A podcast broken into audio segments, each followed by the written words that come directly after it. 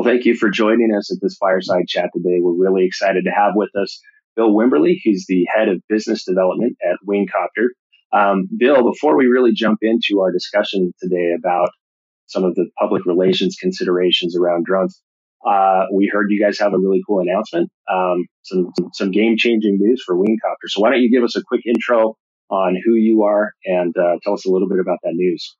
Yeah, thanks, Matt. Uh, like you said, I'm head of business development for the company, which means I I'm involved with partners and strategic companies uh, around the world, uh, and also uh, some of the major corporations that are in logistics and and move product around.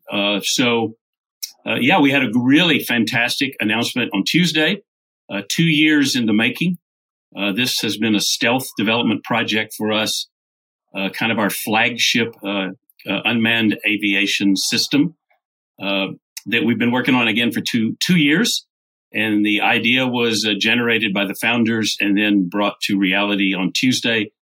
And that was an international announcement of that new aircraft, which uh, we believe will revolutionize the uh, ability to deliver products uh, with a drone. And so we're we're super excited about it. What what can you tell us uh, a little bit more about the, the aircraft itself or the the new drone? Hmm. Um, where are you thinking? Like, is there already a, a primary market kind of in the crosshairs as far as an initial rollout? So that's a good question. Uh, the the market that it addresses directly is delivery. Uh, uh, we uh, on our website you'll see that we save and improve lives, and that is really the uh, the heartbeat of the company and the ability to to provide a technology uh, that is specifically designed to to literally save and improve lives. And what I mean by that is we do a lot of medical delivery, uh, and we lo- do a lot of parcel and package delivery and and those things uh, matter to people. And we love uh, some of the humanitarian projects that we've done, uh, but we're moving that very rapidly into large scale commercial projects doing the same thing. So, uh, you know, the impact is really what we're after, and was the genesis of the whole company. Well, I, I first of all, I love that you brought up some of the humanitarian aspects because I think as we talk about uh, drone delivery, um, you know, that is one of the the first areas that I think there could be tremendous mm-hmm. uh, impact.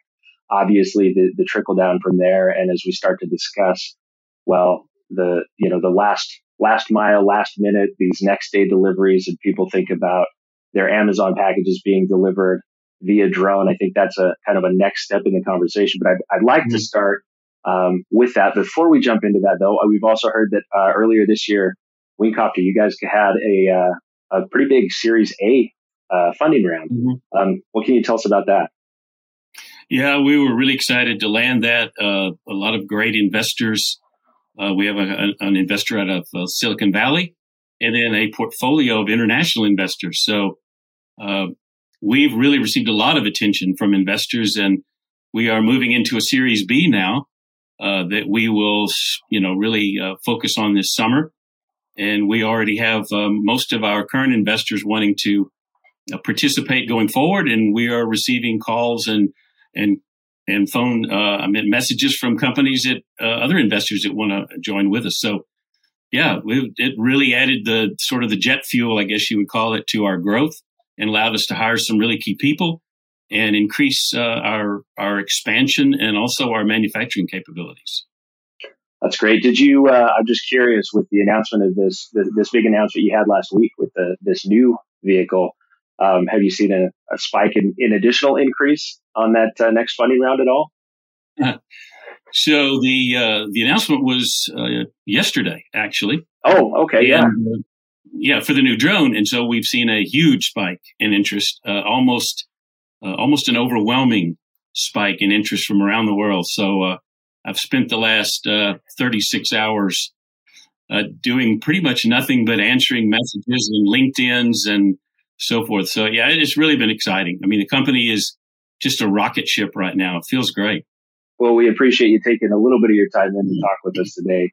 Um, so let's go ahead and get into the conversation here. Um, you know, I think first of all, uh, for those people that are tuning in, it's really important to kind of understand where the where we are currently um, as far as drone delivery. You mentioned specifically um, some of these uh, emergency or humanitarian efforts. Um, I know personally that as I've kind of dipped in and out of the news, uh, obviously Zipline, another another drone mm-hmm. company, you know, they made big waves when they were talking about the medical supply deliveries and immunization deliveries they were doing in Africa um, and other things. So, talk to us a little bit about that. Where are we currently with drone delivery, um, and and what were kind of the steps that it took to get us to this point, and then we can build on that from here.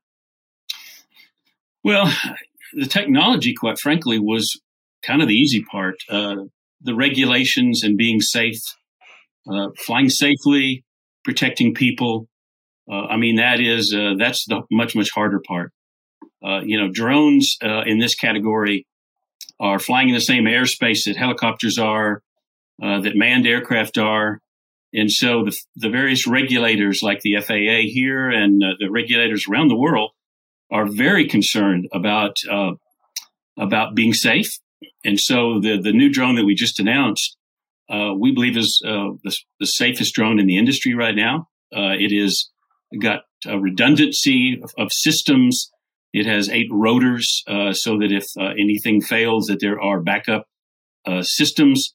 it has a full boatload of uh, avionics like you would find uh, in a manned aircraft. Uh, and all of those, all of those are enablers. Uh, the, the final challenge is to, is to prove to the regulators that, that we and other drone companies can fly safe, uh, occupy the same airspace and, uh, and, and do this effectively and efficiently. You know, it's interesting because when I think of, of where we're headed, and kind of the next steps.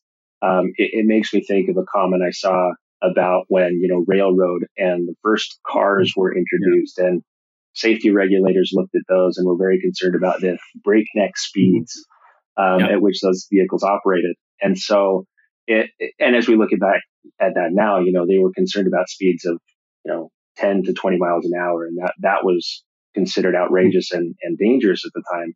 Obviously, yeah. uh, the, the technology has improved drastically. Safety considerations and things, regulations over vehicular safety and everything have also changed.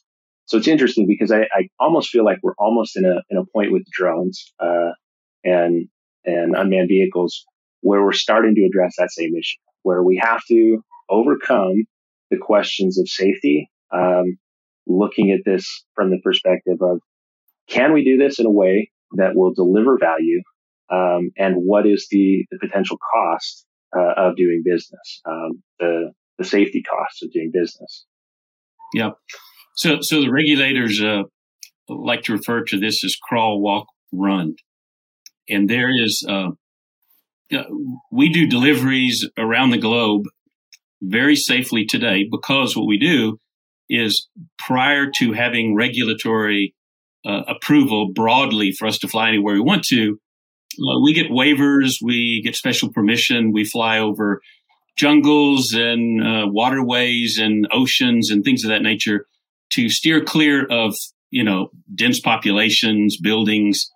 Uh, for the most part, now we have flown over uh, cities and, and infrastructure, but with very, very carefully planned flights, considering the entire safety envelope uh, considering the glide slope of the aircraft, the kinetic energy, all of those things. And then we submit that to the local regulatory authorities. And, you know, almost always they approve it. And so, but most of those so far in the populated areas are proofs of concept.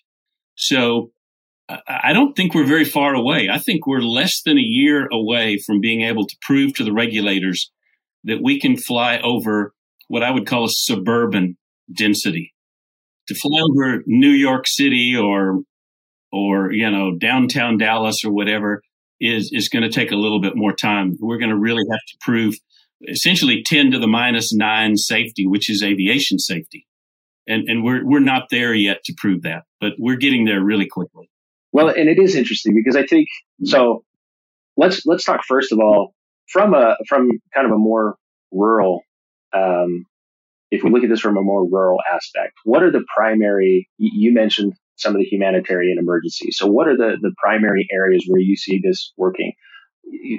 There's also the consideration, you know, we hear, we hear people talk about, um, pharmaceutical deserts, especially in rural parts of, of our country, the United States and other countries where you have people that aren't able to go in to get prescriptions filled because they're 100 miles from the nearest pharmacy.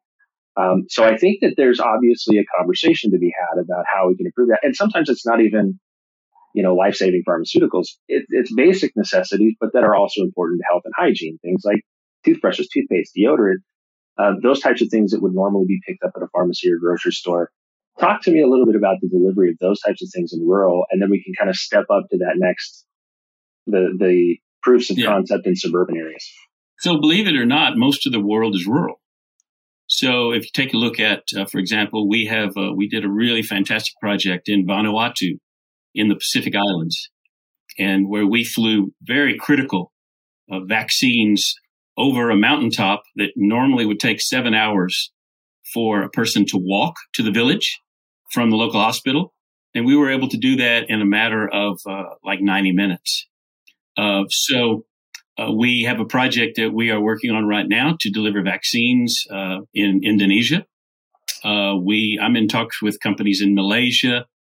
Uh, in Africa, we're currently flying in countries like Malawi, and um, uh, we've flown insulin from the, the, the, western shore in Ireland to offshore islands.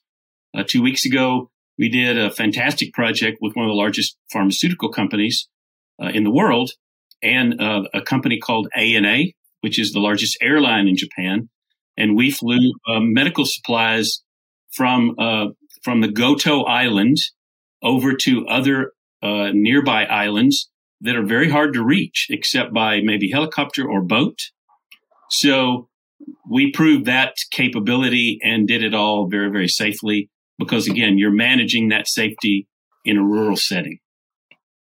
So now when we step that up to the more suburban settings, from a from a public relations standpoint, any company that wants to implement this type of technology that has plans of looking into how can they add um, drone delivery to their infrastructure, to their supply chain, you, it's almost like, uh, uh, I can't think of the word, but the, the, the step up in terms of safety considerations, um, frequency, you know, airway frequency, uh, privacy issues, um, that come in uh, as far as deliveries when you get into a more densely populated suburban area starts to raise all those types of questions. So how do you start to address those when moving into more suburban population? Yeah, that's a great question. Like I said, it's not right around the corner. Um, we and the other, any of the other drone companies have to prove that we are, like I said, 10 to the minus seven, maybe even higher a level of safety.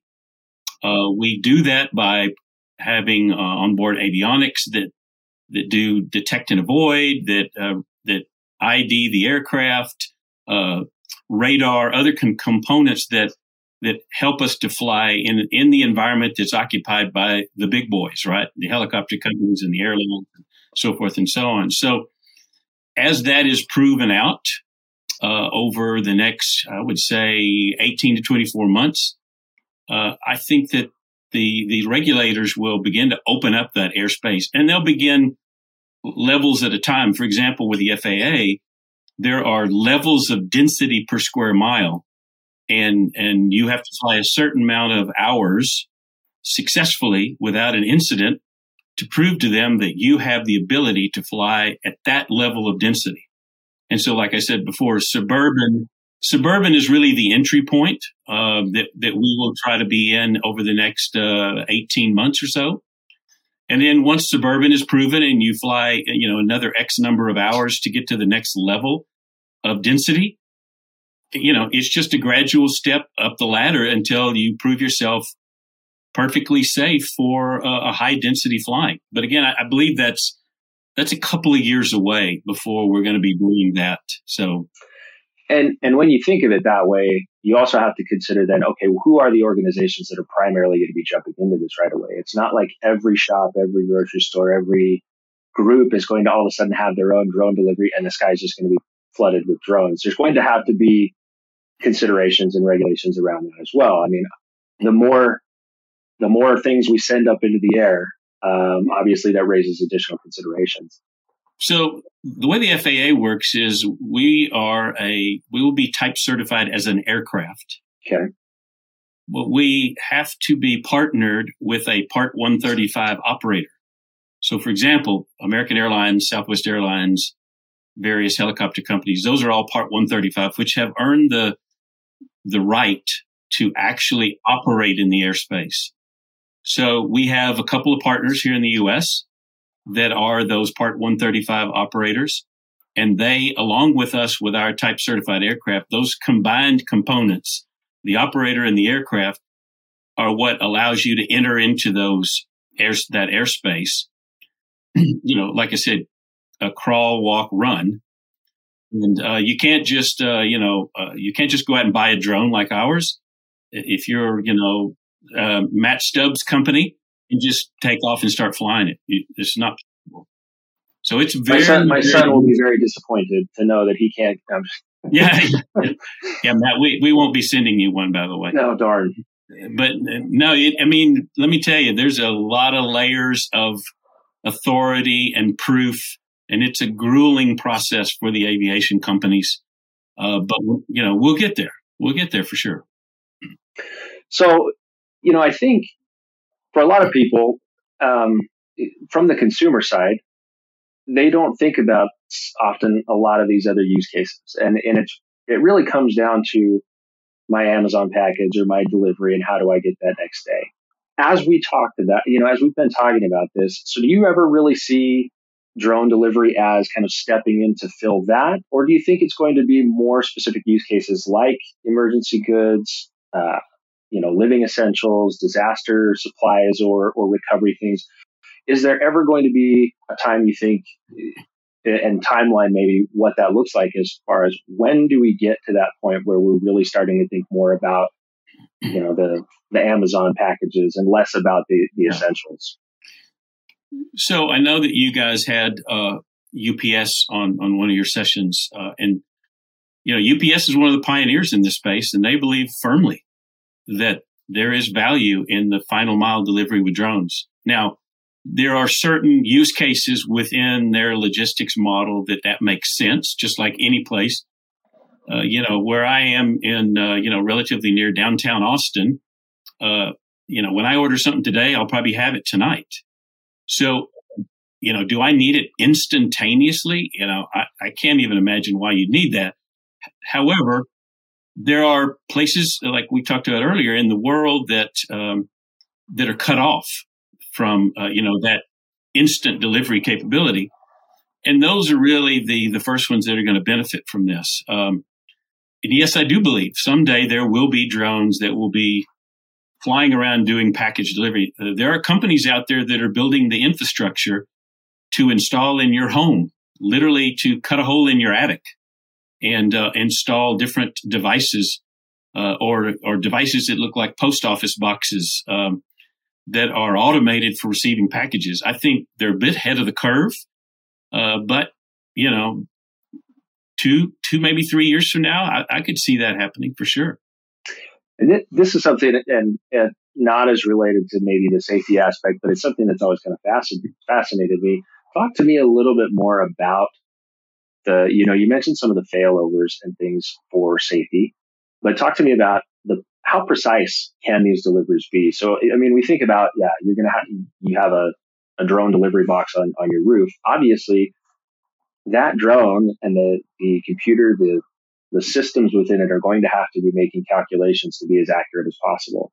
That, and, and I think when I look at this, I really see two types of delivery. You have the fixed wing where they kind of fly over, drop it on a little parachute and it takes calculations that lower this down. And then you have what I think most people associate with a drone. And that's, you know, it's got the, the propellers and the copter. So it can actually get a lot closer to your potential target, um, in theory. What, you know, t- talk about that. Like, is there benefits, disadvantages to delivery, those different delivery options? Um, does one have a greater, uh, range as far as distance and, and things like, yeah. talk to us a little bit about that. So the Wingcopter is a uh, fixed wing electric vertical takeoff and landing uh, UAS. And what that is is really a combination of the multicopter. You know, you've probably seen the DJI multicopters. uh, quadcopter, some of them are called. Uh, it's a combination of that and a fixed wing aircraft. So it's really the best of both worlds. So it takes off vertically, uh, and the rotors tilt. It's a patented design of our company, and they convert into um, forward flight. So is it uh, is it like uh, what are those called? The Osprey jets that they have the. Is that what they're called? Those same idea. Pretty much exactly like that. Okay, it, I guess pretty much exactly like that. And so the beauty of that is you don't need any extra infrastructure. Uh, so it takes off and lands pretty much anywhere. And you ask about accuracy. Uh, these aircraft land extremely accurate. As a matter of fact, the new aircraft will have down looking LiDAR system that will land it within a foot or two of the exact spot it's supposed to land and maybe within inches. So um, they're connected to multiple GPS systems. So they're extremely accurate in the air. And, um, and so that problem has been solved. That's not really an issue. Uh, our aircraft uh, can both land where it's appropriate, but a safer option is for it to fly over and actually drop a package uh, with a string. And one of the things we introduced on Tuesday or yesterday was the ability to carry three packages to three different locations, which is, uh, as far as we know, there's no other drone in the world that uh, can do that. So we, you know, dropping packages and delivering packages has been pretty much solved. It's, it's, uh, we've won contests in Africa for our accuracy and ability to do that. So that's, yeah, that's not a big problem. So, so it really is more than of the infrastructure challenge and building infrastructure to accommodate the, the process. It, well, our drone doesn't need any infrastructure at all. So we can, uh, now there are, like I said, there are companies building infrastructure uh, for receiving a package. For example, if you weren't home, uh, our drone would uh, would fly over. It could drop uh, down to the uh, the target location. It would recognize the barcode. It would open the door and drop the package in. And and so there's a myriad of those companies already out there. That's not really what we do. we are just agnostic to that, but but that's being solved as well. There's half a dozen companies that are really doing some cool stuff. Do you think as we, you know, as we look forward, will there have to be a standardized platform? Um, it, you know, we look at, you know, our cell phones and for a while it was everybody had their own charging cables. Everybody had their own thing. And we started to realize the ubiquity of these devices made it really, really one wasteful to have all of these mm-hmm. different things, but two, it just didn't make sense to to try and have everybody be on different platforms. And you still have a little bit of that. So what do you how do you see that kind of coming together in turn will it be will there be this co-opetition? Will there have to be regulation uh, put into place to start directing um, you know that side of the discussion? Well that's a good question. I, i'd like to believe that we are really setting a standard for that ourselves. Um, so, in order to be economically feasible for delivery, uh, you need to be able to deliver multiple packages on the same flight. Um, another thing we introduced is the ability for one pilot to operate 10 of our drones autonomously and simultaneously. So, uh, and we have other capabilities of maintenance capabilities uh, that we can uh, turn around the aircraft quickly in kind of like Southwest Airlines does, if they're famous for, uh, you know, from the gate, right? So, uh, you know, I think there will eventually be some players, uh, some drone companies that will rise to the top, uh, and others that maybe won't rise up to the top. And you know, battery life is crucial. Time in the air is crucial. The uh, you know the ability to maintain and keep the drones flying uh, we can fly in some pretty severe weather conditions. For example, we designed ours to to fly in in high winds and rain.